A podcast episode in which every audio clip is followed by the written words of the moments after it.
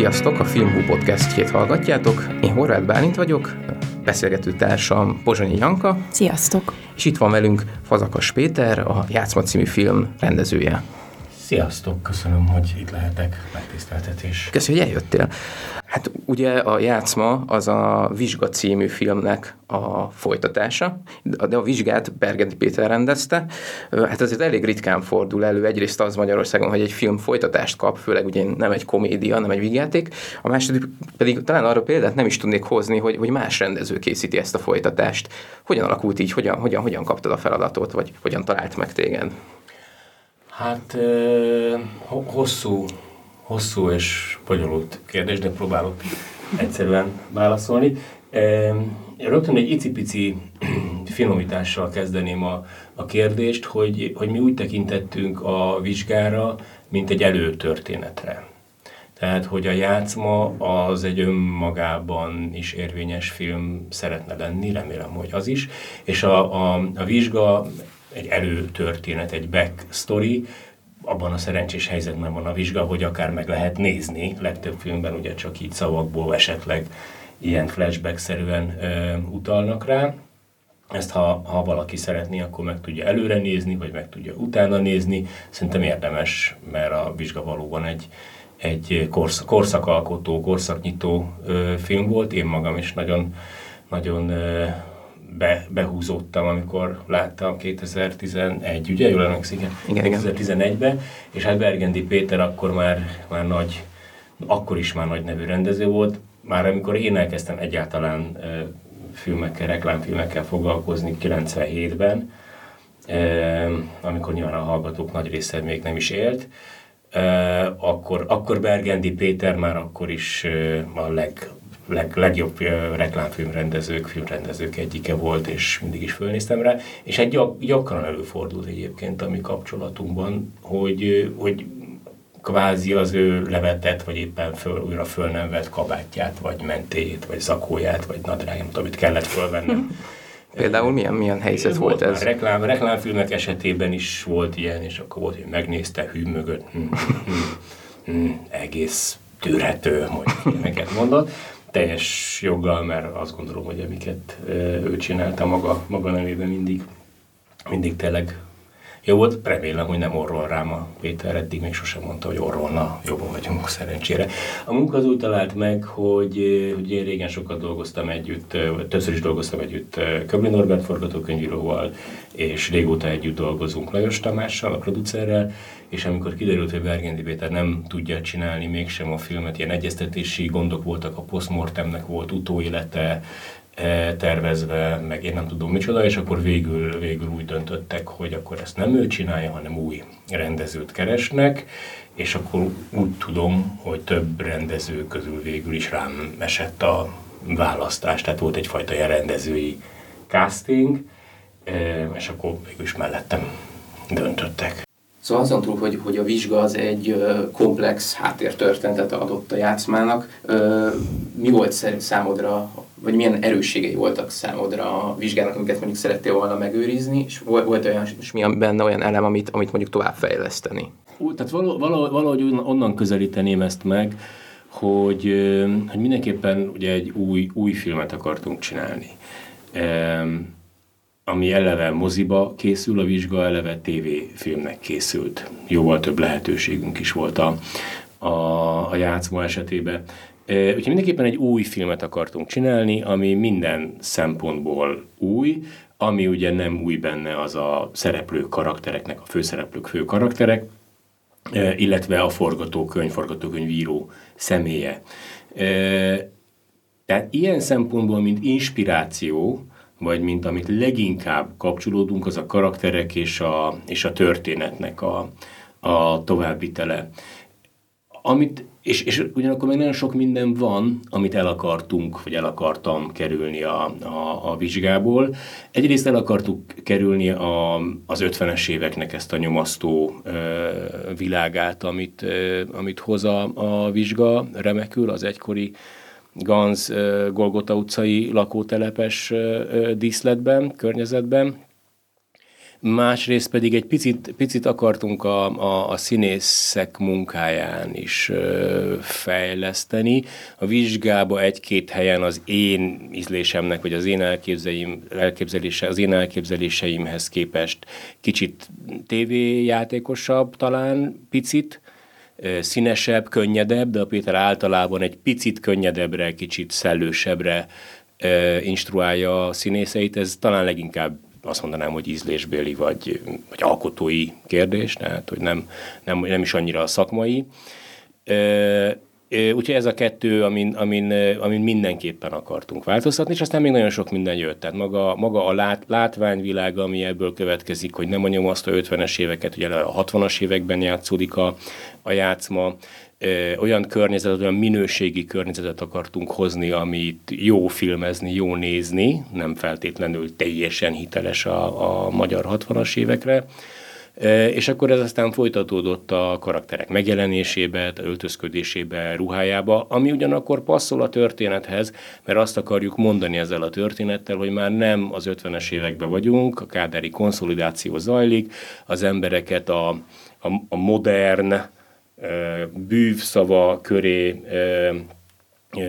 kommunikálva egyfajta jóléti, szellősebb, transzparensebb világot hoz a, a politika, és akkor ehhez képest ez ütközik a történetnek ezzel a rejtélyekkel és, és, és, és gyanakvással, titkokkal, felfedezésekkel, rá döbbenésekkel teli világa. Tehát ez egy jó ellenpontnak tűnt, hogy nem ráerősíteni erre, hanem éppen egy kicsit, kicsit ennek ellenébe menni. A 60-as évek világára majd mindenképpen térünk vissza, de most az annak kérdésem, hogy ugye elég régóta tévében dolgozol, milyen érzés volt visszatérni egy mozifilmhez, főleg egy ekkora produkcióhoz? Annyit picit helyes vagyok, hogy, hogy nem tévében dolgozom, de hogy tévés műfajokkal, igen, igen. ugye reklámfilmekkel, meg utóbbi időben tévéfilmekkel, sorozatokkal, tehát hogy valóban tévés, de nem nem egy konkrét tévénél, hanem, hanem tévés produkciókon. Igen, igen, tehát valahogy így Noha ez ugye inkább össze, összemosodik azért ez a, ez a két terület. Nyilván a, a játszma életem legnagyobb kihívása volt, és az eddigi legnagyobb meló, ami ebbe belefogtam. Hát ez, ez hát tiszteletet parancsol az emberben elsőre, hogy na akkor itt van egy dolog, ami ez most tulajdonképpen lehet olyan, ami ennek te kitalálod. Tehát nem nagyon van már most arra fogni, nem nagyon van ok olyasmire fogni, hogy erre nincs pénz, vagy túl rövid az idő, vagy beleszól. Nem szóltak bele például, tehát hogy az, az nagyon jól együttműködtem a producerrel, meg, a, meg a, az íróval is, a, a, stratégiai, stratégiai döntéseket, a, a főbb, főbb a, a vizsgából át nem hozott főbb szereplőket, meg mellékszereplőket, mellékszereplőket átbeszéltük, melyik karakterre ki lenne jó, de alapvetően szabadon dolgozhattam.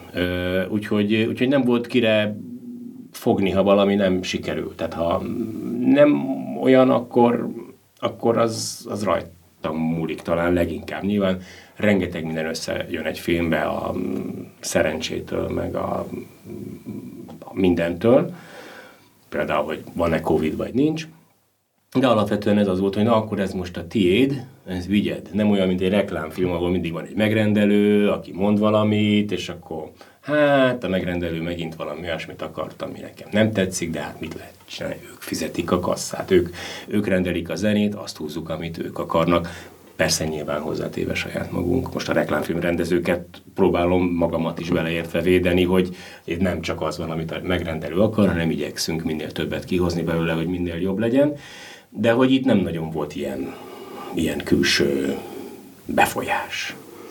És az, hogy a, a Köbi Norbi készítette a forgatókönyvet, ez egyik legismertebb, vagy hát a legkeresettebb forgatókönyvíró itthon, az mennyire, az ő könyve mennyire volt kötött, azon belül mennyire tudtál szabadon, akár mondtad, hogy kicsit színesebb lett, kicsit a, ruhák talán szebbek, mint a valóságban voltak a 60 esekben, meg a berendezés. Ilyenekre gondolok, hogy ebben mennyi szabadságot kaptál. A, a forgatókönyv ezekre igazándiból nem tér ki. Tehát, uh-huh. hogy milyen hangulata, vagy milyen, milyen látványvilága van a film, erre nem nagyon tér ki a, a forgatókönyv. Lehetne, utalások erre arra, van. Norbinál nem voltak jelen mhm. esetben, hiszen nem, nem szerves része a történetnek. Ö, ott, ahol igen, ugye van egy pici ö, eleje a filmnek, ami még az 50-es években, 57-ben, 58-ban játszódik, 58-ban, ö, ott volt utalás a forgatókönyv, hogy maradjon-e, tehát hogy egyértelműen a nyomasztó 50-es évek folytogató levegőjét szívják szegények vírusokkal, ázsiai influenzával tele. Úgyhogy, úgyhogy ott, ott volt utalás, de egyébként erre nem volt, csak annyi, hogy igazániból az, hogy, hogy, hogy, hogy már egy, egy szabadabb, egy, egy, egy, egy vidámabbnak, felszabadult, jobb szó, felszabadultabbnak tűnő világot látunk.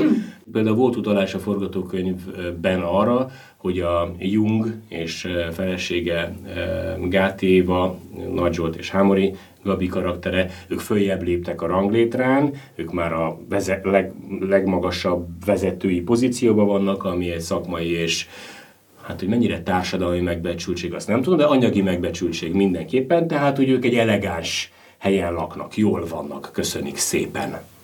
Hol találtátok meg Budapestnek ezt az arcát, amit amúgy egyébként is ritkában látni, főleg történelmi témájú filmekben, ennyire napfényesnek, ennyire modernnek? Ami, ami a, for, forgató, forgatókönyvben talán nem szerepel, de beszélgettünk Norbival erről sokat, és, és ez a modern szó, hogy ez egy, ez egy bűv szó volt, vagy szlogen volt, vagy hívó szó a korban, az, az bennem így megragadott hogy ezzel valamit kéne csinálni. Innen indult az egész gondolkodás a, a látványvilág felé. És valóban a játszma egy olyan arcát mutatja Budapestnek, amit viszonylag ritkán látunk, és ez, ez elég tudatos volt az is belejátszik, hogy valahogy el akartam kerülni azokat a helyszíneket, amiket minden Budapesten játszódó filmben látunk, tehát ezt az ilyen klasszicista, eklektikus, historizáló, kicsit romantikus 19. század vége, 20. század eleje hangulatot el akartam kerülni. Egyrészt az az érzésem, hogy nem igazán jól filmezhető, nehéz jól filmezni, a saj, sajnos sok film esetében nem is igazán sikerül.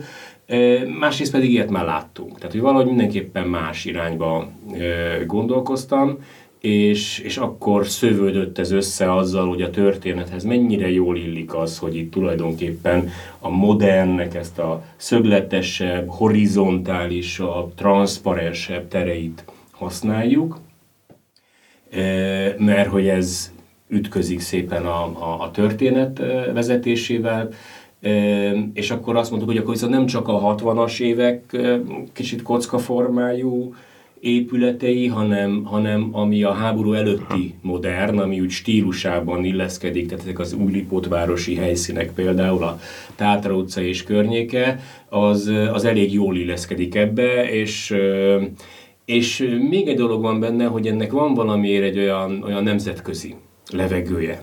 Hogy talán akkor egy olyan képet tudunk adni Budapestről, olyan látványvilág tud beleköltözni a filmbe, ami, ami egy kicsit ki is nyitja ezt, kicsit általánosabbá teszi ezt a történetet.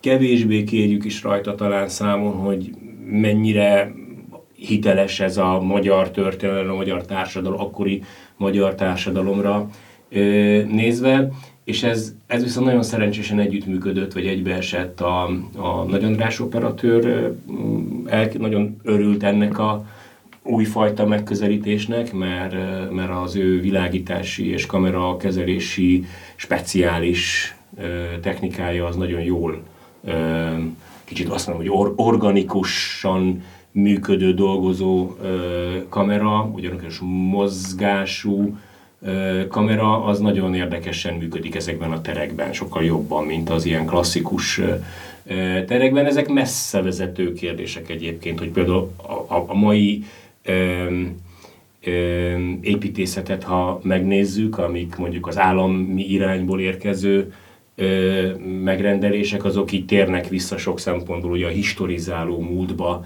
tekintő formákhoz, és hogy az mennyire másképp működik a sok inkább ugye vertikálisan rendezkedik be, és képezi le valahogy a társadalmi valóságot szemben, szemben ezekkel a, az épületekkel. Úgyhogy ez egy nagyon izgalmas felvetés, és hozzátartozik ehhez, hogy a látványtervező Vinnai Petra, akivel én most dolgoztam egy, egy, egy, először, hát fantasztikus munkát végeztek. Tehát nagyon-nagyon, ő egyébként eredeti szakmáját is tekintve építész, tehát nagyon hamar ráérzett ennek az, aztán egyből ráérzett az ízére, örült a feladatnak, kihívásnak, hogy most valami más lehet, és akkor ezt ő végigvitte az összes elemén a, a látványnak, a, a, a díszleteken, a berendezéseken, a használati tárgyakon át mindenhova nagyon-nagyon gazdagon, és ö, azt hiszem hozzáad nagyon sokat a sztorihoz.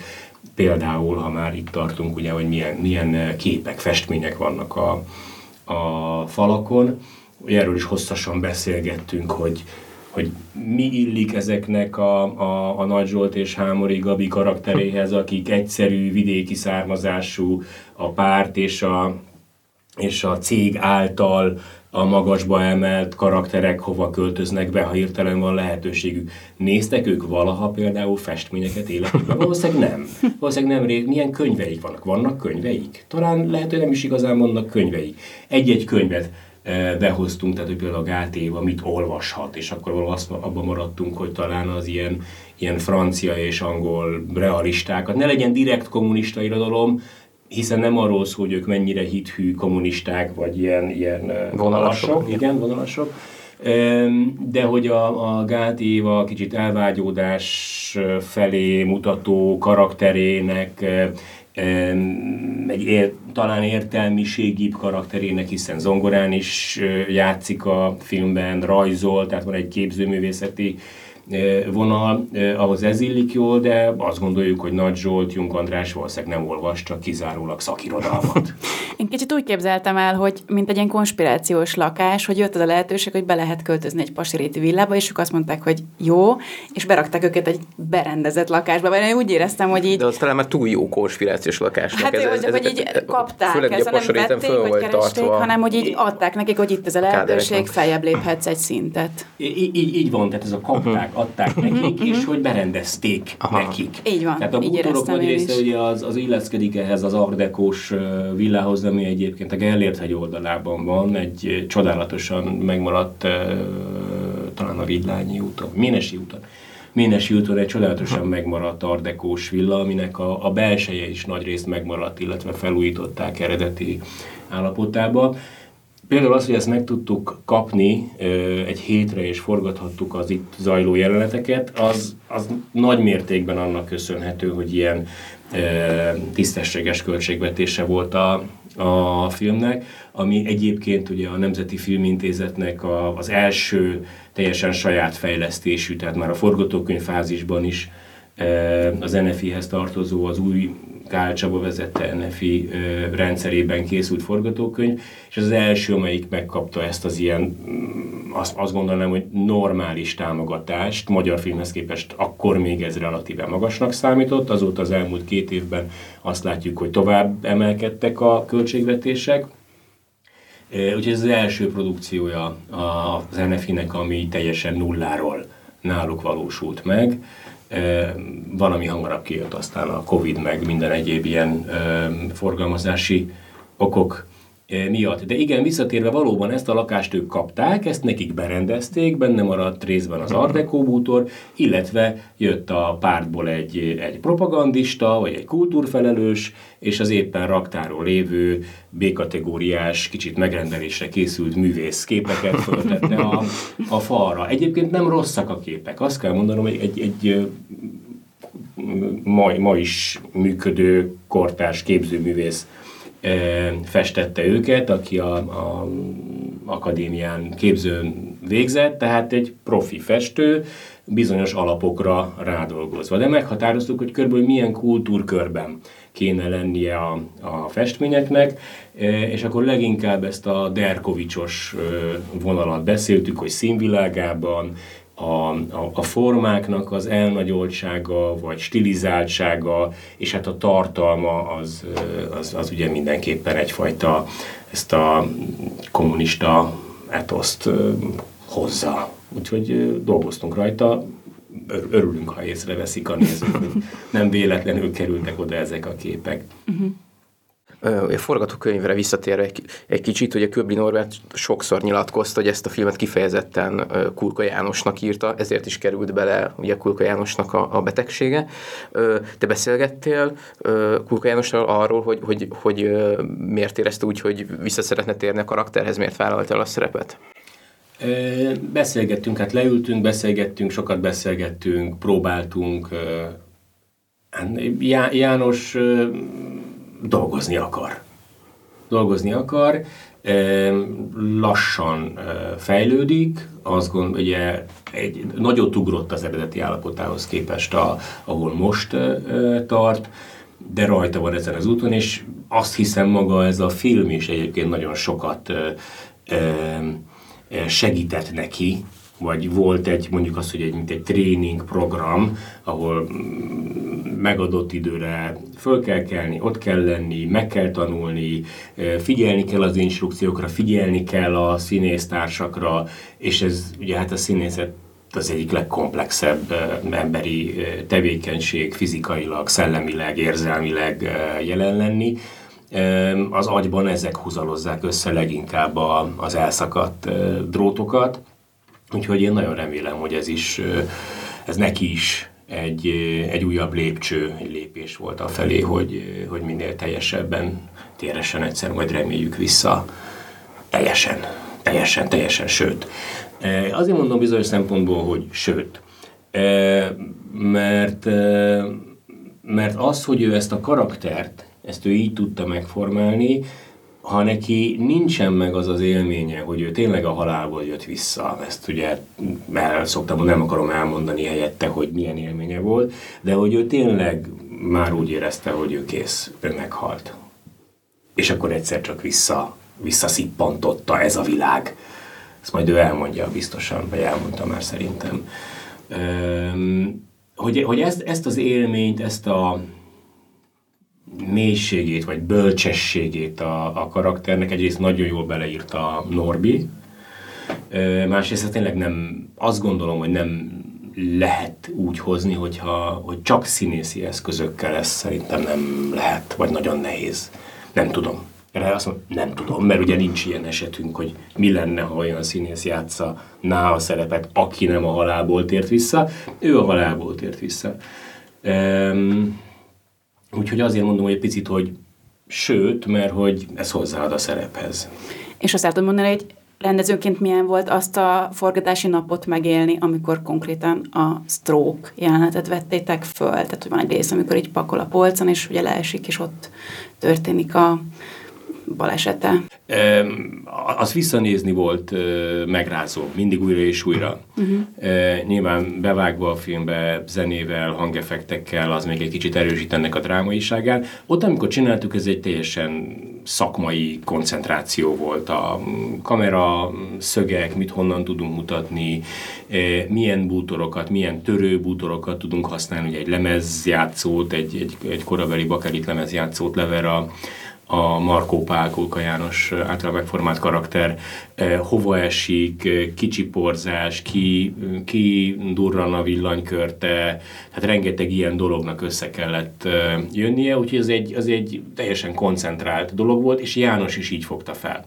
Tehát, hogy ő se mm, gondol speciálot vissza bele, hogy hogyan történt. Akkor hanem, hogy mit kell csinálni. Innen még, még 10 fokot, vagy még egy tized fokot fordulj még egy picit jobbra, hogy így lássuk az arcod, úgy lássuk az arcod, ez történik, így tartsd a lábad. Tehát van, van egy olyan kameraállása a film, hogy amikor fölé, fölötte vagyunk a kamerával, és így kicsit elemelkedik tőle a, a kamera, vagy süllyed, nem tudom, melyik került be a film, mind a kettőt fölvettük, mind a kettőnek van filmnyelvi értelme, nem emlékszem most, nem is emlékszem, hogy melyik került bele végül.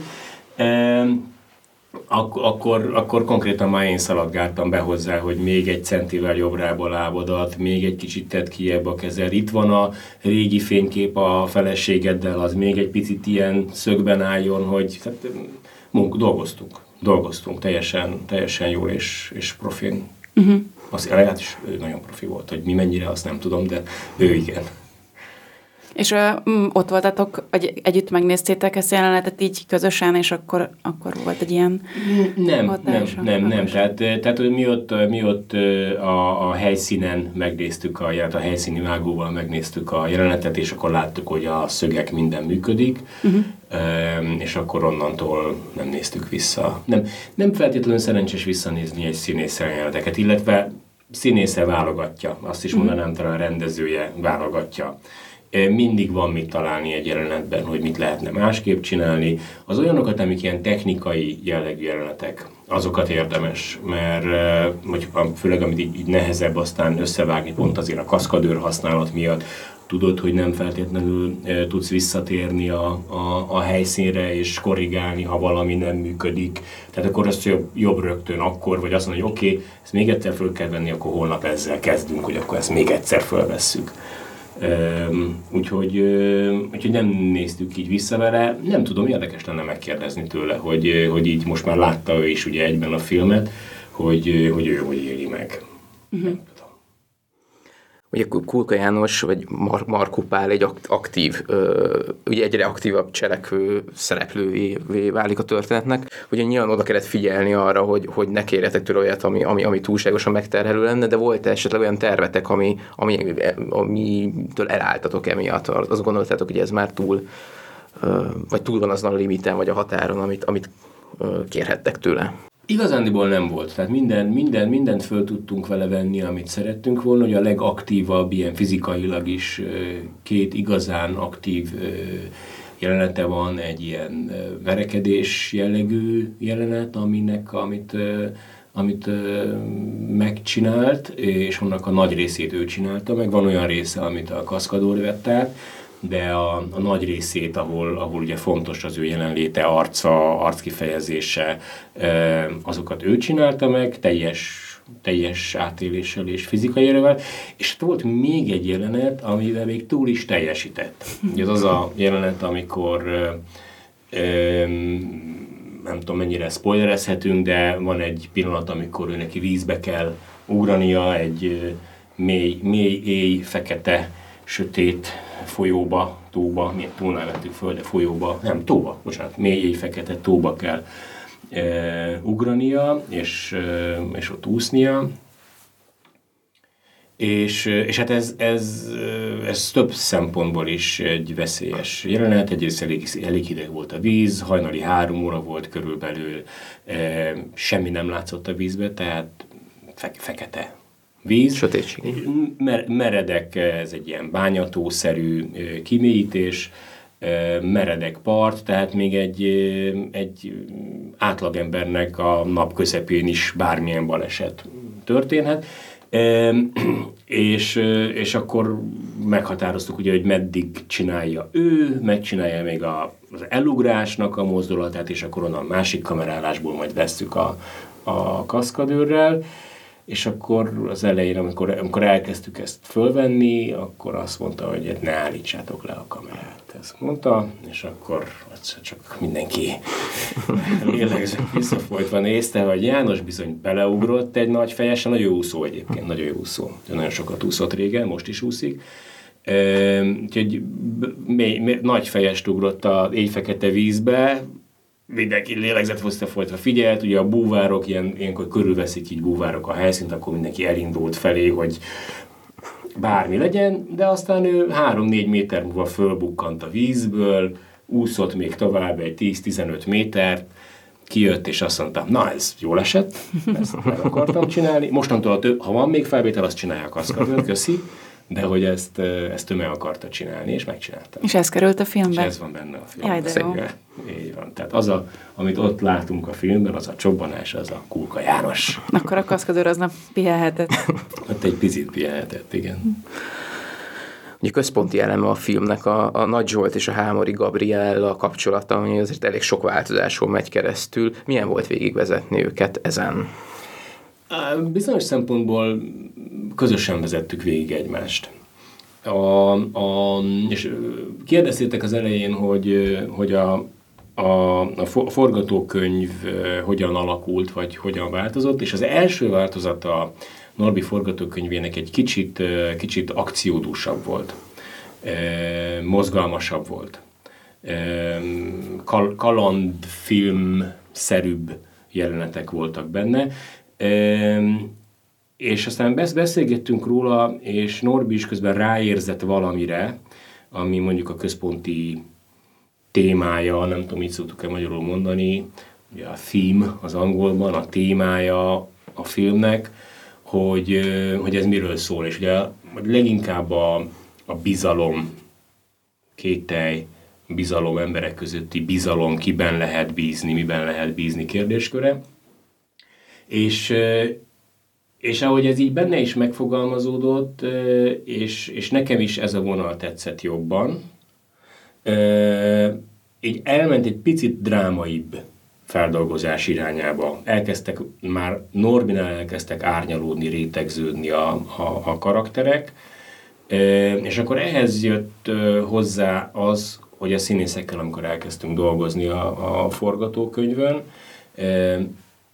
nagy, nagy szerencse, és ehhez mondjuk ragaszkodtam, hogy teremtsük meg a, a lehetőséget, hogy, hogy legyen egy jó két-három hetünk a színészekkel felkészülni. Ez viszonylag ritkábban van meg a magyar filmek esetében, inkább a szerzői filmek esetében van erre lehetőség, ha jól tudom, hogy a Torinói ló esetében egy évig kellett együtt lakni a, a, a, a színésznek. Derzsinek, igen. Derzsinek egy, egy évig együtt kellett lakni a lóval, hogy összecsiszolódjanak. Ez valami method actingnek az első fokozata. Abszolút method acting. Olyannyira együtt kellett lakni a lóban, hogyha jól tudom, más jó barátja rendező szeretett volna forgatni a Derzsivel, és nem azt mondta, nem ő neki most más dolog. De ez lehet, hogy már csak a, a szakmai legenda. De, de hát nyilván az, az el, el, elmélyült alkotáshoz nagyon fontos, hogy, hogy bele tudjon. Főleg, főleg, hogyha nem egy, egy, egy tisztán zsánerről van szó, de még azt gondolom, hogy még ott is egy színész, a, a színházi próbák esetén így összeérik a, a karakterével, és itt a, a Hámari Gabi is, meg a Nagy Zsolt is nagyon komolyan vette ezt a munkát. Elsőkatól volt egy jó vibe közöttünk, én mindkettőjüket ismerem régebről, de egy komolyan csak most, most dolgoztunk együtt, és rögtön megtaláltuk azt a közös hangot, hogy mindhárman, illetve Jánossal mindnégyen, illetve Staubbikivel, az új szereplővel, akinek ugye sokkal kisebb filmes rutinja van, egyetértettünk abban, hogy ez, ez, ez, ez minél jobbá és komolyabbá akarjuk tenni. Tehát, hogy ez nem, nem lehet csak úgy mellén zsebből elintézni, hanem hogy ezen dolgozzunk. És akkor a, a Gabival és a Zsoltal elsősorban az ő, ő kapcsolatuk ilyen szempontból a legárnyaltabb és rétegzettebb hosszasan, hosszasan beszélgettünk a karakterekről, a jelenetekbe, ezt miért mondom, hogy mondom, hogyan tudunk, mik, mik, mik itt a motivációk, és, és nagyon sokat hozzátettek, mind a ketten, hogy én, ha ez a karakter vagyok, akkor nem így jövök be, nem ezt mondom, nem itt ülök le, ott állok, ha, ha te azt mondod, akkor én ezt mondom. Tehát rengeteg minden, a dialógban az az igazság, hogy elég sokat érett ott a forgatókönyv, aztán ezt ezzel elmentünk Norbihoz, és mondtuk, hogy figyelj, itt ezekre gondoltunk, akkor a Norbi megint hozzátette a, a, a sajátját, úgyhogy ezek így valóban értek, és ez az egyik legfontosabb dolog, azt hiszem, ami nekem az egyik legnagyobb tanulsága ennek a forgatásnak, hogy hogy meg kell érniük a dolgoknak. És annak ellenére, hogy rövid idő volt az előkészítésre, ez a három hónap, ebben nagyon megköveteltem azt az időt, amit a színészekkel töltünk. Nekik is belebújjanak a, karakterükbe, azonosuljanak a karakterükkel, és, és tényleg ezt lehetett látni, hogy az első hét után másképp jöttek be, tehát már az új karakterükbe jöttek be. Gabinak egy nagy kihívás volt, hogy az eddigi, mm, mondjuk azt, hogy ilyen talán inkább bájosabb, romantikusabb, női karakterekhez képest egy ilyen kemény, egyenruhás valakit kell alakítania. A Zsoltnak a kicsit szokványosabb, mondjuk fogalmazok, hogy vadember karakteréhez képest pedig szintén egy, egy szikárabb, fegyelmezettebb, tűpontos, pengeéles valakit kell létrehoznia És ez, ez elkezdett látszódni már viszonylag hamar. És azt hiszem, hogy, hogy enélkül nem születtek volna meg így ezek, a, ezek az alakítások. És nagyon sokat hozzátettek. A, a Gabitól én borzasztóan sokat tanultam közben a női gondolkodásról, hogy úgy értem a női gondolkodást, hogy egy női karakter, egy nő ilyen élethelyzetben, amikor a házassága átment már tíz éven, és elkezdenek lazulni valahogy a csavarok, vagy inkább elkezdenek nyikorogni a zsanérok benne, akkor, akkor milyen, milyen életstratégiát, vagy milyen párkapcsolati stratégiát lehet ö, folytatni. Ö, ehhez ő hogyan viszonyul. És ez gyakran csak egy-egy rezdülésben, egy-egy nézésben, egy-egy pici kitartott szünetben, hogy mintha azt mondaná, hogy jó, akkor itt most nyerek egyet, menjünk tovább. Majd ezek, de ezek hogy egymásra rakódnak, összeadódnak, úgyhogy, úgyhogy nagyon sokat mélyült általuk ez a, ez a karakter. Nagyon, nagyon izgalmas volt nekem ez a, ez a munka. Ugye említetted te is, hogy az új szereplő a történetben, vagy Stau Viktória, azért neki is egy elég komplex karaktere van. Milyen, milyen, milyen volt a közös munka, illetve miért őt választottátok a szerepre? É, igen, Stau Viki szerintem nagyon jó lett a filmben. Abszolút, de, de, de hát ez nyilván elsősorban az ő tehetségének köszönhető. Én őt régebben láttam egy, egy kisfilmben, az egyik tanítványom Nagy Lili kisfilmjében, és amikor erről a karakterről elkezdtünk gondolkodni, akkor Norbival hosszasan beszéltünk, nézegettünk színésznőket, hogy ilyesmi is lehetne, vagy olyasmi is lehetne. Norbinak volt egy viszonylag határozott elképzelése, hogy ők itt látna szívesen, de hát egyértelműen nem lehet csak megérzésre hagyatkozni, casting folyamatot kell végigvinni, úgyhogy, úgyhogy a korban stimmelő és karakterben stimmelő, azt gondolom összes fiatal színésznőt megnéztük erre, a, illetve még amatőröket is erre a, a szerepre, és akkor ez úgy szépen szűkült, aztán csak tizen voltak, nem tizenketten, aztán már csak hatan, aztán már csak hárman, aztán tulajdonképpen ketten. E, és, és hozzátartozik ehhez, hogy Viki majdnem, majdnem kiesett ebből a dologból, több szempontból is. Tehát, hogy tulajdonképpen csoda, hogy benne van, szinte majdnem kiesett ebből a szerepből lehetőség, nem úgy esett ki a szerepből, a szerep alakításának lehetőség. Közben jött volna valami? Esett ki valami, mert én ugye direkt kértem őt, hogy mindenképpen hívják őt. Nem volt annyira még ismert, úgyhogy én direkt kértem, hogy őt hívják, mert emlékeztem rá ebből a kisfilmből, és azt gondoltam, hogy nekem ez tetszik, amit ő csinál, amilyen ő. És egy icipici talán ellenébe osztva az eredeti karakter elképzelésnek, ami egy egy mondjuk az, hogy talán első látásra is nőiesebb karaktert hozna. Nehéz ezekről így beszélni, mert mi nőies, mi nem nőies, de hogy így a filmvászonra ránéznünk, akkor, akkor mi az első benyomásunk valakiről, akár férfi, akár nő. És, és a, a ő elküldte a, végül aztán elküld, nem, ott volt, nem, ott volt a castingon, a casting cégben, hasonló színésznőkkel együtt, mindenki mondta, jó, hát persze megcsináljuk, megcsinálta. És aztán valahogy volt egy ilyen, ilyen um, szakítás a casting céggel egy idő után, és az ő videóját már nem kaptuk meg. Tehát, hogy valami nézeteltérés volt, vagy más elfoglaltsága lett a casting cégnek, nem tudták folytatni a munkát, és az ő videója nem került elő. Mondom magamba, rendezőként, fiatal színésznő nem jön el castingra. Hm biztos valami kommunikációs probléma, nem baj, csináljunk egy új castingot, hát ő, ő nem, nem tud idejönni, mert neki Nyíregyházán kellett próbálnia, ő nem tud feljönni Pestre. Jó, nem, nem tud feljönni Pestre. Jó, hát lehet, hogy mégse akarja annyira ezt a szerepet, de én azt mondom, ezt nem hagyom annyiba, akkor csináljunk internetes videós castingot. Csinálunk, um, szakadozik a vonal, jaj, jaj, ez ma van. Ö, ne, azt hittem, hogy ú, nem, bocsánat, ne haragudj, megcsináljuk holnap. Mondom, oké. Okay. Nem, nem egy jó, még nem egy jó pont. Nem jó ómen. Nem jó pont, valahogy nem akarja ezt a szerepet. Uh-huh. E, van ilyen. Ezért vagy azért nem tetszik neki. Mit tudom én?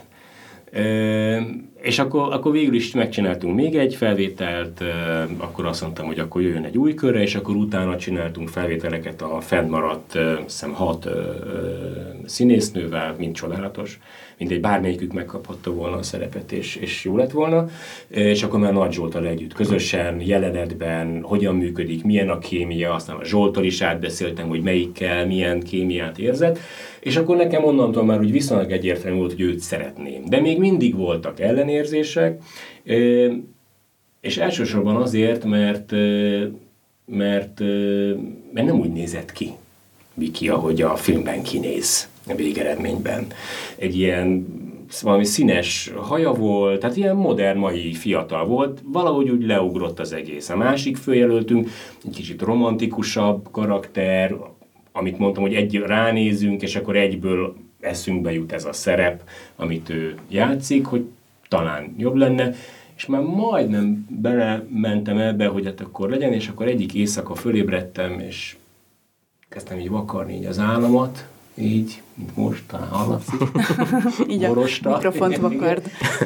Nem hagyom annyiba, mondtam. Nem hagyom annyiba, és akkor bekérettem, hogy még egy kör, utolsó kör castingot csináljunk a két fő jelölt között, de most már sminkel, hajjal, ruhával, tehát nézzen ki úgy, ahogy ki fog nézni, és akkor ez az utolsó kör végül is meggyőzte a, a Norbit is, meg a producert is, hogy, hogy ez jó lesz. És, és hát Viki tényleg fantasztikus, olyan fantasztikusan dolgozott, akkor a figyelemmel, alázattal, nyitottsággal, sokszínűséggel és érzékenységgel, tehát emberileg is nagyon jó volt vele dolgozni, de hát a, a, azt hiszem az ő ilyen színészi kvalitásai azok. Tehát nem, nem lennék meglepődve, ha hamarosan valahol valami nagy nemzetközi dologban látnánk viszont. Egy, azon túl, amit itt a filmben nem is kell csinálni, remekül énekel, táncolni is, tehát, hogy, és mind, mindenben nagyon jól érzi magát, úgyhogy ő egy csoda. Igen, meg én, én, amikor azt a kisfilmet, a Halak a hálóban című kisfilmet láttam, akkor az első gondolatom az volt, hogy, hogy Anna Karina, tehát hogy annyira klasszikus vonásai vannak, és amikor láttam, hogy ő lesz a játszmában, akkor valahogy ilyen egyértelmű volt, hát persze, hát valaki okos látta ezt a filmet, és látta, hogy ennek a lánynak ilyen 60-as, 70-esekben is ilyen arcú lányok sétáltak az utcán, és akkor egy egyértelmű választásnak tűnt pont oda.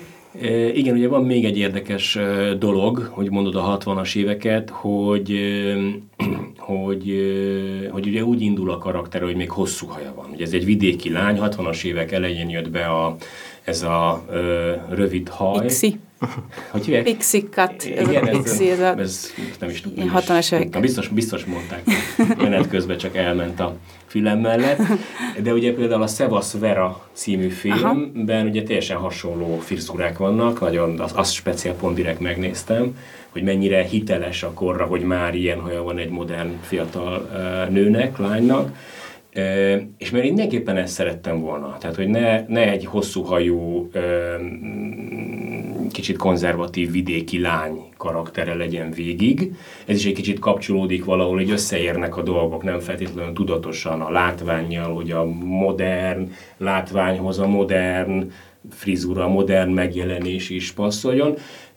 És neki nagyon jól áll ez a rövid haj, most is rövid haja van, és hát ragyog mindenképpen nagyon szereti őt a kamera, úgyhogy Úgyhogy nem tudom, mi volt az eredeti kérdés, de kanyarodtunk menet közben, de hogy, de hogy ez számított, hogy, a, hogy az ő rövid haja, és ezen a casting felvételen megcsináltuk hosszú hajjal is, hogy így néz ki ő vidéki lányként, de majd lesz egy pillanat, amikor már rövid hajjal jelentkezik a lány, akit a nagyváros kicsit magába szippant, elkezdi másképp látni a, a, a világot, ahogy így kibomlik az élete, ami jól együtt megy ugye a filmbéli karakter változással. Igen, ott a felkendőt is elhagyja azon Igen. a ponton, tehát hogy felkendőben megy be, és ott már visszafelé már nem veszi fel, és azt is egy ilyen dramaturgiai pontnak értelmeztem. Micsoda figyelem, igen, igen, igen. ami, amit sokat próbáltunk megfejteni, mielőtt még megérkezett volna, illetve miután már ki is jött a film, az a, az a film plakátja, ami a, ugye Nagy Zsolt köré van rendezve, Nagy Zsolt mesztelenül szerepel a plakáton, viszont spo- spoiler talán egy kicsit, hogy, hogy ő az a karakter, aki, aki nem lesz mesztelen egyáltalán a filmben, szóval miért döntöttetek így, hogy így építitek fel ezt a uh, posztert? Ellenébe mennék ennek a spoilernek, mert azért mesztelennek mesztelen.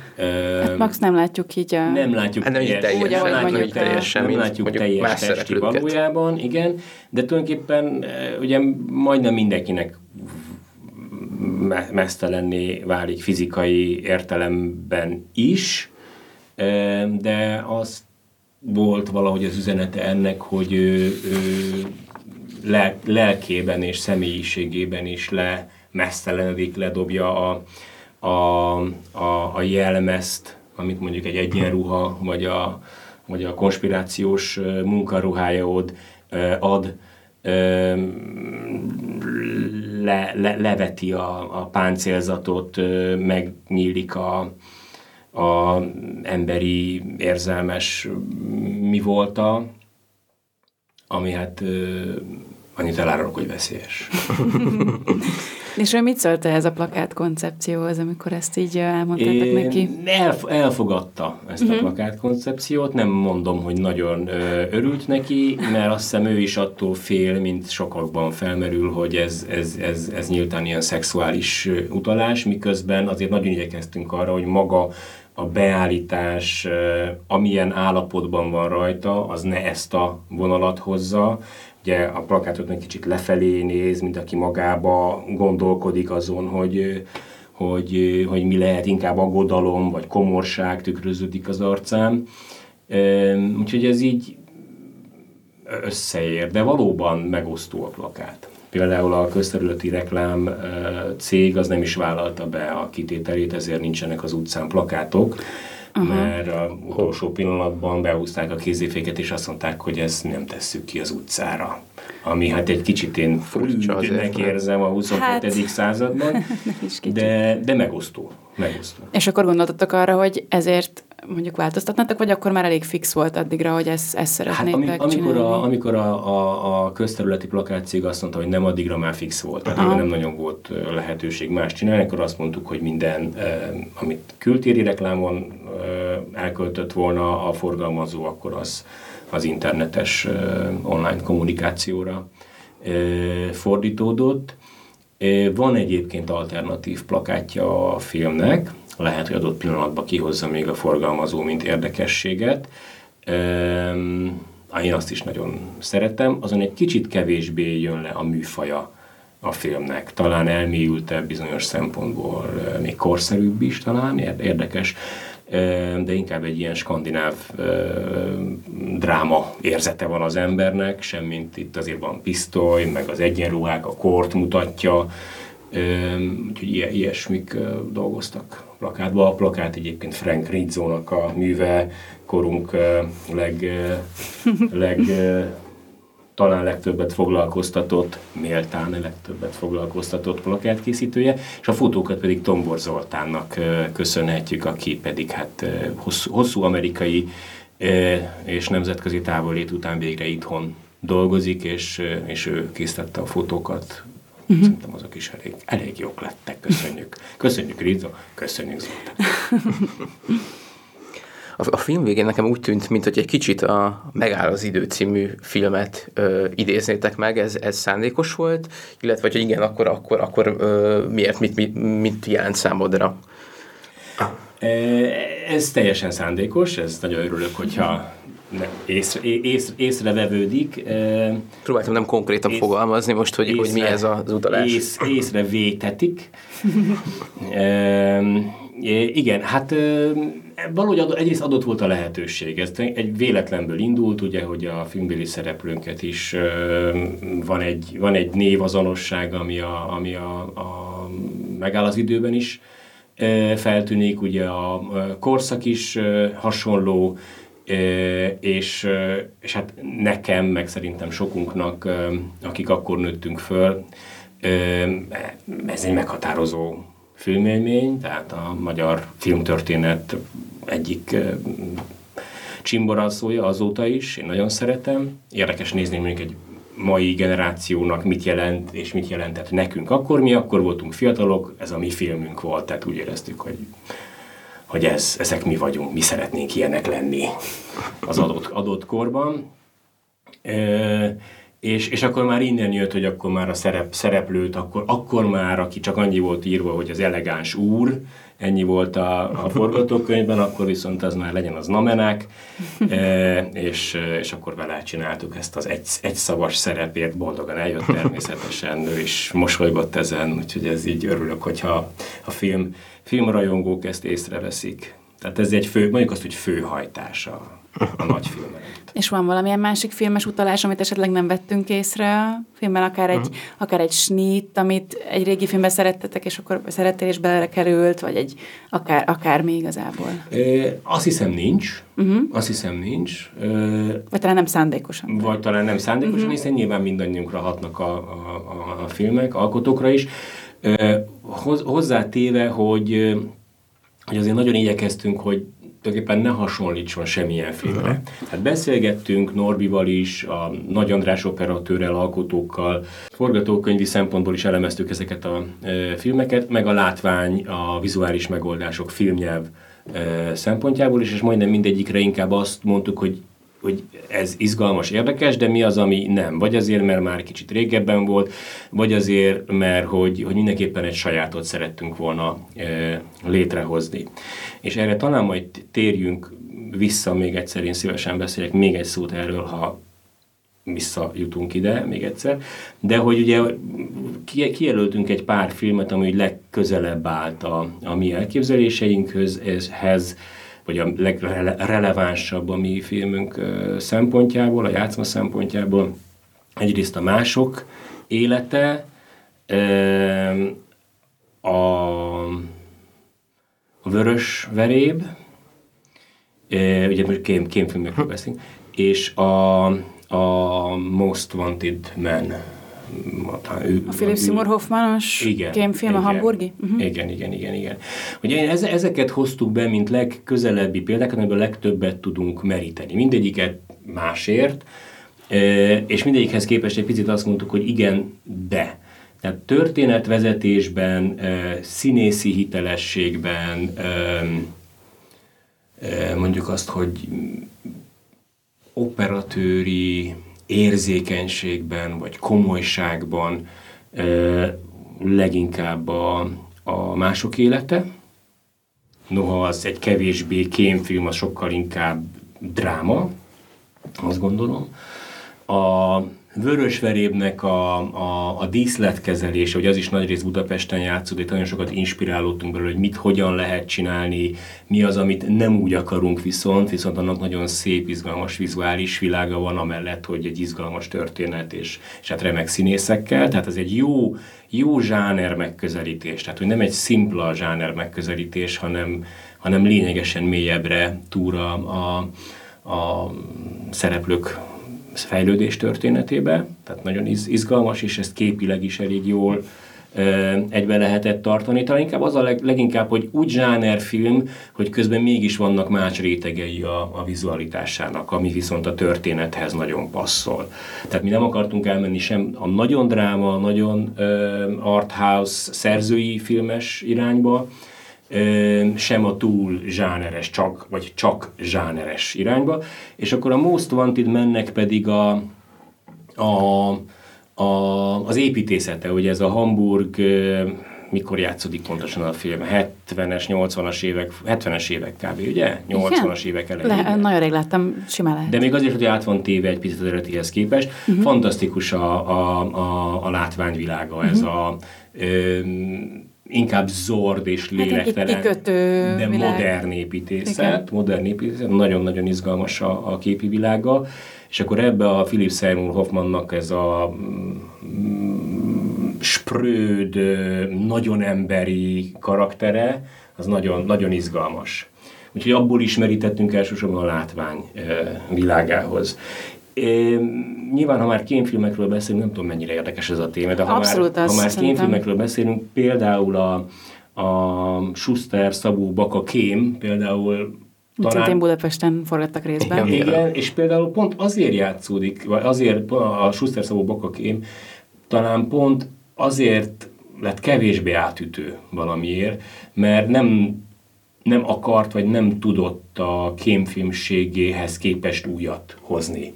Ez a másik három film, amiről beszéltünk, az mind-mind nagyon izgalmasan megnyitja a zsánert, hogyha lehet azt mondani, hogy a kémfilm egy zsáner. Szerintem nem igazán, talán egy forma, talán egy történet típus, de nem igazán zsáner, akkor lesz jó egy kémfilm, szerintem ma már, amikor nem hideg lehet, hogy most megint érdekesek lesznek ilyen szempontból is, hogy változik a világ, hanem ha valamilyen, valamilyen más zsáner, más történet irányába is kinyílnak ezek, és ez volt talán a legfontosabb nekünk is, amikor gondolkodtunk azon, hogy hogyan csinálják ezt a filmet, hogy mitől lesz ez más, mint egy... Tehát szeretett volna még egy műfajt behozni igazából. Mű, mű, műfajt mélyíteni, színesíteni. Uh-huh. Azt mondjuk, hogy oké, okay, hogy itt a szálak keverednek, egy kémfilmbe nagyobbak a tétek, az emberi tétek, hiszen minden mozdulat, minden rezdülés, minden oda nem figyelés, meg nem, meg nem hallott, meg nem látott információ sokkal veszélyesebb, sokkal nagyobb tétje lesz, sokkal nagyobb a bukás esélye, hiszen ezen dolgozik mindenki, hogy félrevezesse a másikat. A valós életben meg, meg azért nem erről van szó. Nyilván erről is van szó a valós életben is, de nem. Úgyhogy ez, ezek a, a filmek ilyen szempontból nagyon uh, tanulságosak voltak, noha egyiket sem akartuk lekopintani. És uh, ha még beszélhetünk filmekről, uh, akkor, uh, akkor én menet közben jöttem rá, talán már inkább a vágáskor, uh, hogy, hogy, hogy melyik az a film, ami, ami, ami, ami legnagyobb hatással volt rám, és, és sok szempontból annak a gondolkodása a legközelebb áll és ez a The Invitation című 2015-ös film, magyarul uh-huh. talán meghívás lehet. Angol címe az, az izgalmasabb, mert az invitation az elhívást, és meg, tehát elhívás spirituális vagy vallási elhivatás értelemben is működik meg hogy egy meghívás. Ez ami egy, egy vacsorán játszódik. Így van, egy vacsorán horroros, játszódik. A vége horrorba hajlik, ugye uh-huh. az alkotó Karen Kusama a rendező, úgy fogalmazták meg, hogy ez egy suspense dráma. E, és a mi filmünkre is talán inkább ez a suspense jobban illik, mint, mint, mint az, hogy ez krimi, vagy noir, vagy thriller, talán jobban illik rá, és ennek a gondolkodása az, amire egy rá, rájöttem menet közben, hogy az, az, az, úgy, az úgy, úgy megéred bennem. És, és már akkor vágtuk, akkor meg is hallgattam, mert ehhez a filmhez készült egy 15 órás podcast. e, gyakorlatilag rezdülésről rezdülésre és mozdulatra mozdulatra elemzi a filmet a film hangmérnöke. Nagyon szép hangja van egyébként, színészi e, e, eredettel új zenével, nagyon izgalmas és tanulságos, és egyébként nagyon jó élmény így elmerülni egy ilyen filmbe újra. Nagyon szép, szép és izgalmas film, úgyhogy azt, azt mindenkinek ajánlom, hogyha még még nem látta. De amire még vissza akartam térni igazándiból, és ez megint csak a zsáner, és hogyan álljunk a mű, film, filmkészítés, és ezek inkább általános filozófia is, hogy hogyha a zsánerről beszélünk, akkor, akkor sokkal inkább az merül föl először, hogy ugye valaminek meg akar felelni a film a zsáneri kötöttségeknek, vagy adottságoknak, vagy lehetőségeknek azokat akarja kiaknázni. És hogy valami, valami olyasmi volt is ebben a Nagy Andrással borzasztóan jól együtt lehetett működni, és a színészekkel is, az operatőr Nagy Andrással. Hogy valami olyasmit fogalmazódott meg bennünk, hogy, hogy akkor fog ez jól működni, hogyha ennek a filmnek oka van, és nem célja.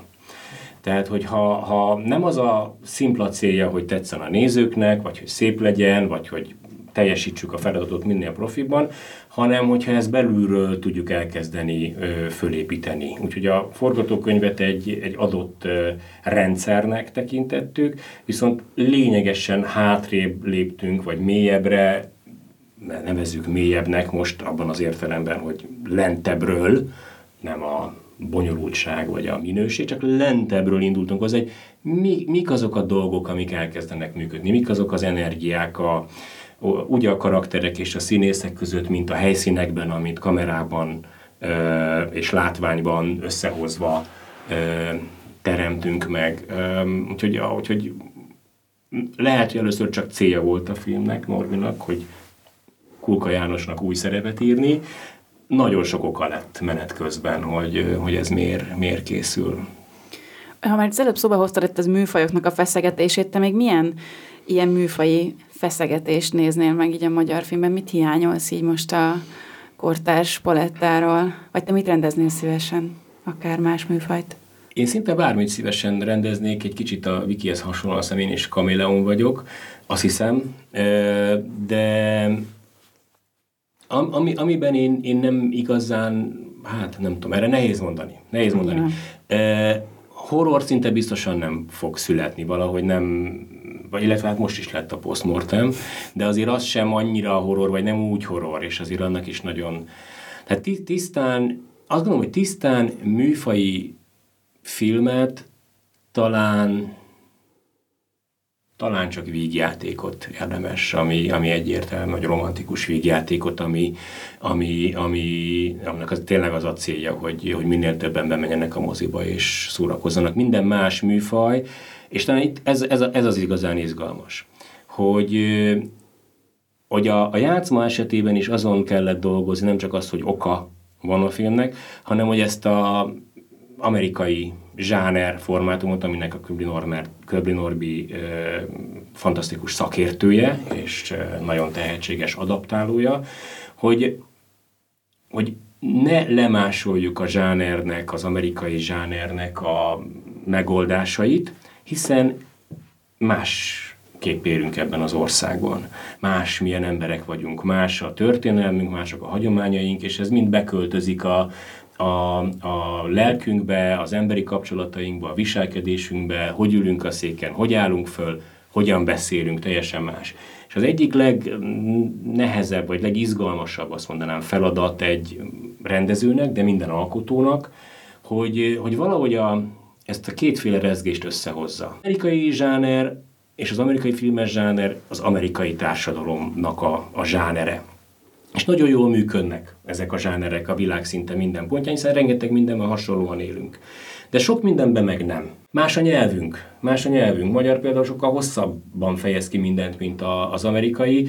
Az amerikai zsáner, vagy az angol pontosabban, az, az sokkal kompaktabban meg tud fogalmazni dolgokat. A magyar egy, egy arhaikusabb nyelv, nyelvészetileg értelemben is, bonyolultabban. Talán rétegzettebb, gazdagabb, irodalmi egy kicsit. Irodalmi, ugye költői ilyeneket szoktunk mondani.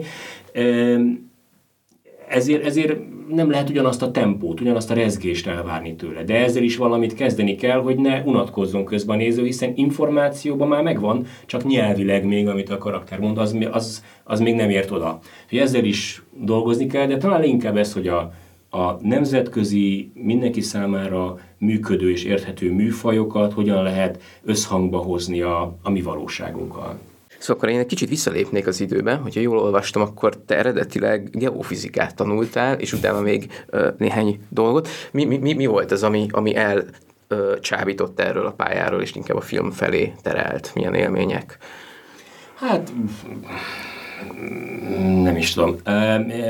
Egy reál, reál beállítottság, vagy a reál családban nőttem fel, majdnem mindenki, vagy mérnök, vagy közgazdász volt a családban egy-egy apró kivétel. Például nagybátyám Falvai Mihály fordította a Lökári könyveket a, a, a, a 80-as, 90-es években, és nagyon érdekes, hogy most lánya, Falvai Dóra pedig az új fordításokat csinált a sorozatban a az Agave kiadónak mondhatunk kiadónak? Hogyne, Persze. hogyne. Úgyhogy, Amit szeretne.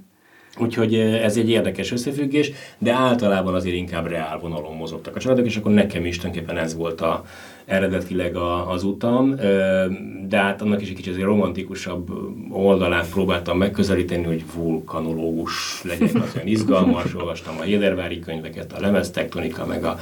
Ezeket. Nagyon izgalmas világok voltak, és akkor azért kiderült, hogy vulkanológusból elég kevés képződik Magyarországon, kicsi a mozgásterük, az, hogy én ilyen távoli szigetekre járjak nézni működő vulkánokat, az, az valahogy úgy kevéssé volt esélyes és akkor innen egy lé, de, de már tulajdonképpen erre készültem fel, felvételiként, és, és, és akkor végül is erre a szakra vettek föl, viszont akkor már egy olyat válaszok, aminek, aminek viszont van piaca, fogalmazunk így, és a geofizika az, ami legkurrensebb, leg, legjobban használható valami talán, de lehet, hogy más is. és akkor végül is ide, ide vettek föl, de hát azért viszonylag hamar kiderült, hogy ugyanúgy nem, nem, nem, nem, nem, nem érzem jól magam abban a, abban a közegben. Egyrészt az ilyen, nem, nem, nem volt kedvem úgy menet közben tanulni, hogy egyetemen úgy tanulni kell közben, hogyha egyik nap nem tanul, egyik előadás után nem ültem le még a, nem tudom, imaginárius számokat tanulmányozni a, a matek előadáshoz, akkor a következő órán már nem tudtam, hogy hol vagyok. És ez valahogy nekem annyira nem, hát mondjuk, hogy lustább voltam, vagy, vagy szelesebb, vagy nem tudom mi a jó szó erre. És aztán összetűzésbe kerültem az egyik professzorral is, aki egyébként joggal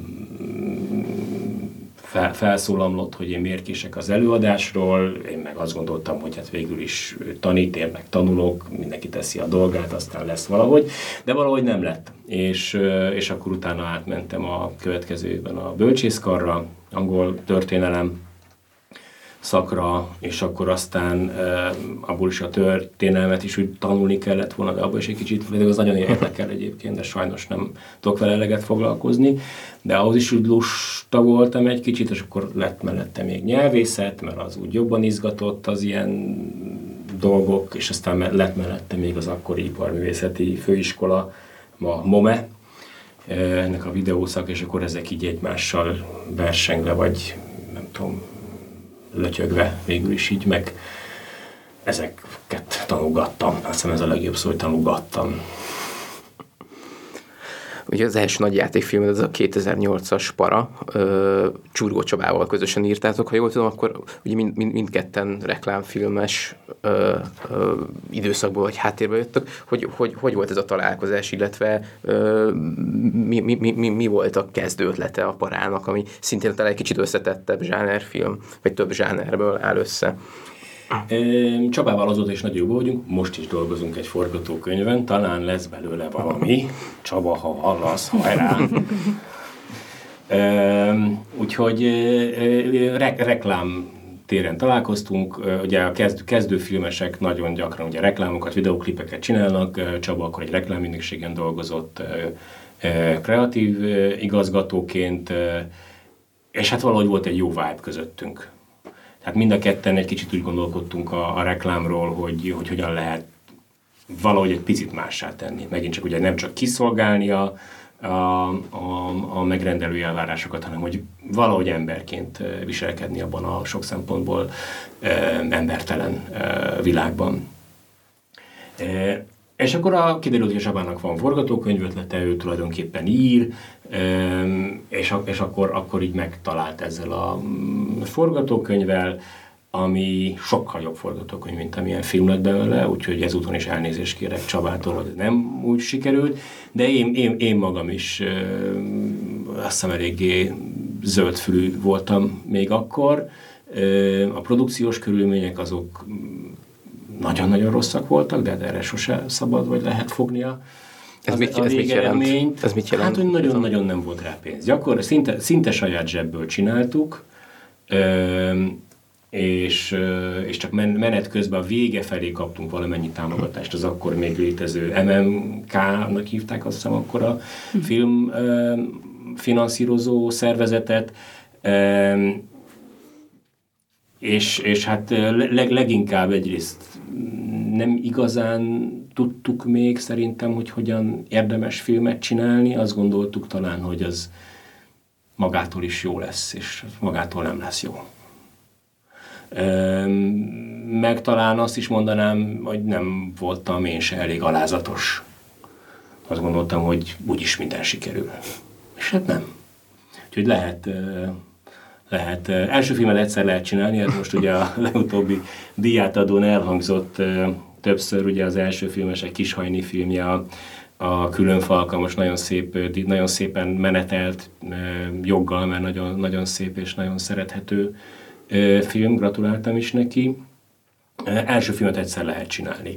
Én azért vagyok egy kicsit más az első film az annyira nem olyan igazándiból, mint amilyen azt gondolom, hogy ma már én vagyok annyi időt telt el, hogy sokkal inkább ezt érzem egy picit első filmnek, uh-huh. ami azzal a plusszal, hogy egyrészt normális költségvetésből lehetett csinálni, meg másképp közben talán én is tanultam egy-két dolgot magamról is, meg a filmezésről is. Úgyhogy de ezzel együtt a para is az én gyerekem, vagy a mi gyerekünk, még az a gyerek, hogyha egy kicsit biceg is, vagy kicsit olyan kis eláll a füle, vagy nem tudom mi, akkor is azért a mi gyerekünk. Úgyhogy vannak benne bájos dolgok. Szeretem azért. Hát jó tanuló pénz volt, ez biztos. Igen. A, a, a para és a következő film, a Szabadság külön járat között azért eltelt, hát 7 év, ha jól számolom? Vagy 2008-2012 akkor, akkor négy, négy év, akkor Igen. elszámoltam. Én nem, nem, nem voltam soha reálszakos, ez, ez mindig kibukik. Volt, volt közte olyan terved, ami mondjuk például pont a mozgókép közalapítványnak az eltűnése, be, bedőlése miatt nem valósult meg? A, a bedőlés miatt nem. Volt, volt terv, amit beadtam, de nem, nem, nem fogadták el, nem, nem szerették, nem akarták. Ez egy, ez egy nehéz és bonyolult dolog, hogy, hogy, hogy melyik film finanszírozóhoz, film MMK-hoz, MMA-hoz, nem tudom, mik voltak ezek már nevek, hogy, hogy, hogy, hogy melyik hogyan, hogyan működik, és hogy milyen ötleteket karolnak föl, milyen, milyen stratégiai, stratégia mentén építkeznek, vagy, vagy kevésbé építkeznek. Ugye az akkori 2008-as MMK az még egyértelműen ugye a rendszerváltás környékéről örökölt rendszer volt, anélkül, hogy belemennék ebben nagyon, utána jött nagyjából leegyszerűsítve az Andy Vajna féle rendszer, és akkor ehhez képest van most az új K. Csaba vezette Nemzeti Filmintézet.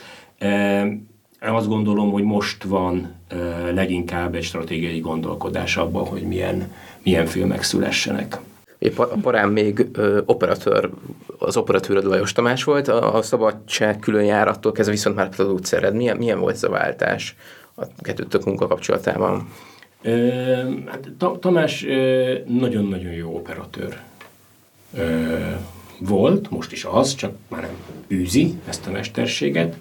Aztán az utolsó komoly film, amit csinálta a Becsernyés Jánossal egy, egy Battyányi tévéfilm, az nagyon szép lett azt, azt hiszem Tamás igazándiból elindult egy másik irányba, hogy Lajos Tamás, hogy ő inkább már nem a kamera mögött akar ülni, nem a napi küzdelmeket akarja lefolytatni a film, filmezés kapcsán, hanem nagyobb léptékekbe gondolkodik. Ugye ő keresett meg engem aztán a Szabadság külön járat ötletével már, hogy azt csináljuk együtt, és akkor így a operatőrként hát azért van szeme ahhoz, hogy mi, mi működik, mi nem működik, milyen egy operatőr. És akkor Nagy, Nagy Andrással amúgy is elég jól uh, megértettük egymást, dolgoztunk korábban is együtt uh, reklámfilmekben, és akkor akkor ez így valahogy adta, adta magát, hogy az volt tulajdonképpen a közös próbamunkánk, és az is nagyon, nagyon izgalmas munka volt. Ugye az, az a szabadság különjárat egy repülőgép belsőben játszódik a nagy része, hogy ezt hogyan lehet úgy vizuálisan megragadni, és egyáltalán technikailag létrehozni nem egy amerikai költségvetésből, úgyhogy akkor nem volt, azt hiszem talán most sincsen egyébként kész repülő díszlet Magyarországon, ugye nehéz egy repülőt beforgatni, pláne egy korabeli repülőbe. Fölmerült akkor nyilván az, hogy egy eredeti IL kettes repülőbe forgatni, abból ugye kettő van Magyarországon, Li kettes, bocsánat, Li kettes repülőbe forgatni, ebből kettő van Magyarországon, egy kiállítva a repülőtéren, a másik, ami most is repked, de annak a, a belseje az teljesen át van alakítva későbbi e, bútorok vannak benne, székek, úgyhogy ezt meg kellett építeni díszletbe, Láng Gimola e, díszlettervezővel, és hogy az, hogy az egy élővé váljon, hogy hogyan változnak a fények, mint hogy a repülőgép is dől, hogy milyen kamera mozgatókat talált ki Nagy András és legyártatott, hogy ez a lebegése meglegyen a kamerának, amitől nem érzed annyira, vagy nem érzed egyáltalán, hogy egy díszletben vagy, az egy, az egy nagyon-nagyon szép kreatív és szakmai folyamat volt. Nagy Andrásban ez a, ez a, a, a fantasztikus egyébként, nyilván sok más operatőrben is. Hál' Istennek operatőrből jól állunk az országban, jó, jó, nagyon jó operatőreink vannak, erős vizualitású operatőreink vannak, hogy, hogy ezt a, megint csak talán ezt a rezgést hoznám, ezt a sztorival való együttrezgést, a karakterekkel való együttrezgést, és annak a technikai, nagy technikai parknak a mozgatását. Én borzasztóan érzékeny, 10 mm-ekről beszélünk, de közben tonnás vasaknak kell a megfelelő pillanatban pont azt csinálni, ami szükséges a színészi rezdüléssel együtt mozogva, az egy, az egy nagy kihívás. Az egy nagy kihívás. Csak egy picit visszakanyarodva a játszmához, szerinted neki technikailag mi volt a filmben a legnagyobb kihívás? Mikor látta leginkább őt így küzdeni egy jelenettel a szónak a jó értelmében? Én azt mondanám, hogy küzdött, küzdött helyszínért és jelenetért, vagy pontosabban helyszínért küzdött, hogy azt mondta, hogy ezt a helyszínt csak akkor tudjuk megcsinálni, ha le tudjuk zárni az egész utcát, és toronykocsikból tudjuk világítani. Hát sajnos erre nincsen lehetőség, nem lehet lezárni, forgalom, stb. Nem lehet lezárni, másképp kell megoldani a világítást, mondta a, a gyártás, amire nagyon azt mondta, hogy hát akkor viszont ez a helyszín nincs. Én meg azt mondtam, hogy én meg ezt a helyszínt szeretném, mert szerintem meg ez az a helyszín, ez a konspirált lakás, ahol a uh-huh. dolgoznak. Ugye szerintem meg ez az a helyszín. Hogy ebből ilyen nagy össze, hát feszülés nem, de kis könyöklés jobbra-balra, hogy honnan tudunk lecsippenteni még egy kis pénzt, kinek kell esetleg még följebbi kapcsolatokat megmozgatnia, hogy a polgármester is engedélyezze a forgatást egy adott helyszínen. De filmezésben mindig van ilyen, ugye, hogy ez egy, ez egy össztársadalmi munka gyakran, nem tisztán pénzkérdés minden. Úgyhogy például ezen ő nagyon küzdött, és én nekem operatőrileg talán az a kedvenc helyszínem, amit ott meg tudott oldani, speciális világítás kellett ahhoz, hogy ez ilyen tudjon lenni. Tényleg nem lett volna ilyen, hogyha a, mondjuk az, hogy hagyományos világítással fut, fut neki. Na, rengeteg sok apró dolog van. Uh-huh. Azt gondolom, hogy megküzdenie mindennel nagyon megküzdött. Tehát semmire, semmire nem, nem, nem volt az, hogy azt mondta, hogy ez már így jó, hanem hogy amíg, a, amíg nem a legjobb és nem tökéletes, addig, addig tol, tolta. Azzal együtt ugye, hogy ez egy állandó mondjuk azt, hogy harc, vagy, vagy együttműködés másik irányba a rendező, produkció és az operatőr között, hogy mennyi idő van világítani mindig lehet még egy picit világítani, vagy lehetne, de akkor nem marad elég idő fölvenni a jelenetet. Úgyhogy ez mindig egy ilyen egyezkedés, de de ebbe elég jól együttműködtünk. Tehát én azért ezt értem, hogy, hogy mi miért van így, uh-huh. és, és hát hálás vagyok az Andrásnak, hogy így keményen kiállt a, a filmünkért menet közben is ugye a játszma most már eljutott a mozikba. Az említett forgatókönyven kívül mi az, ami, ami most dolgozol? Látod-e a jövőt, hogy, hogy mi lesz, vagy mi lesz a következő projekted? dolgozok ilyen teljesen tisztán kereskedelmi jellegű megrendelésen is, hál' Istennek az is egy ilyen drámai, rendes színészekkel való dolog, de erről igazán ez egy ilyen nemzetközi piacra készülő tulajdonképpen oktató videó sorozat, nagyon izgalmas témával foglalkozik. Mivel? Azt hiszem elmondhatom, hogy gondolkozok, hogy elmondhatom, el, hiszem elmondhatom. Hát úgyis nemzetközi hogy, piacra vagy akkor magyarul nyugodtan elmondhatod. Itt, itt, itt is, ja. lesz, itt is lesz, azt hiszem, de alap, alapvetően, á, azt hiszem, elmondhatom, női férfi kérdésekkel foglalkozom, uh-huh. úgyhogy ez érdekes, érdekes téma és most elkezdtünk tervezgetni egy dokumentumfilmet, de sajnos arról sem mondhatok semmit, amíg, amíg nincs, nincs zöld lámpája, de hát van még egy jó pár ötlet és forgatókönyvterv a, a fiókban is, ezek között van krimi, van egyébként speciál pont ilyen, ilyen horrorabb, thriller horrorabb hajló sorozat terv, ami ugye mint beszélt, nagy valószínűséggel, ha valahol, akkor valami streaming megrendelőnél köthet ki. Úgyhogy ilyenekem bütykörünk. Szuper, Janka, neked maradt még? Nem, szerintem, szerintem jó sok mindent lefettünk. Hát akkor nagyon-nagyon szépen köszönjük. Én még, hat, én még, én még. Fűtel fűsz hozzá bár. Ó, hogyne, persze. Szeret, szeret, persze. Szeretnék még annyit elmondani, hogy Egyrészt nagyon, nagyon, nagyon fontos minden film esetében de itt is nagyon fontos volt, hogy a fő mondjuk azt, hogy művészeti alkotótársakkal, ugye az Nagy Andrásról már sokat beszéltünk az operatőrrel, Vinnai Petra, aki a látványtervező volt, róla is beszéltünk már, de mindenképpen kell beszélni Kemenesi Tündéről, a tervezőről, aki, aki nagyon-nagyon ragaszkodott ahhoz, hogy olyan minőségi ruhákat hozzunk meg és teremtsünk meg, és járt utána, hogy honnan lehet külföldről behozni azokat a ruhákat, amiket itt nem lehet megtalálni az országban. Úgyhogy csodás munkát végzett, és, és mindenképpen szeretném egyrészt Kovács Zoltán Vágót is megemlíteni, aki, aki aki hát nagyon jó vágó, ezt so, sokan tudják a szakmába, és, és, és fantasztikus partnerem volt, aki állt végig, és még egy Balázs Gábor hangmérnök kapott is most díjat a, a, a Mozgókép Fesztiválon, akivel szintén isteni volt együttműködni, és, és nagyon, nagyon kreatív folyamat volt.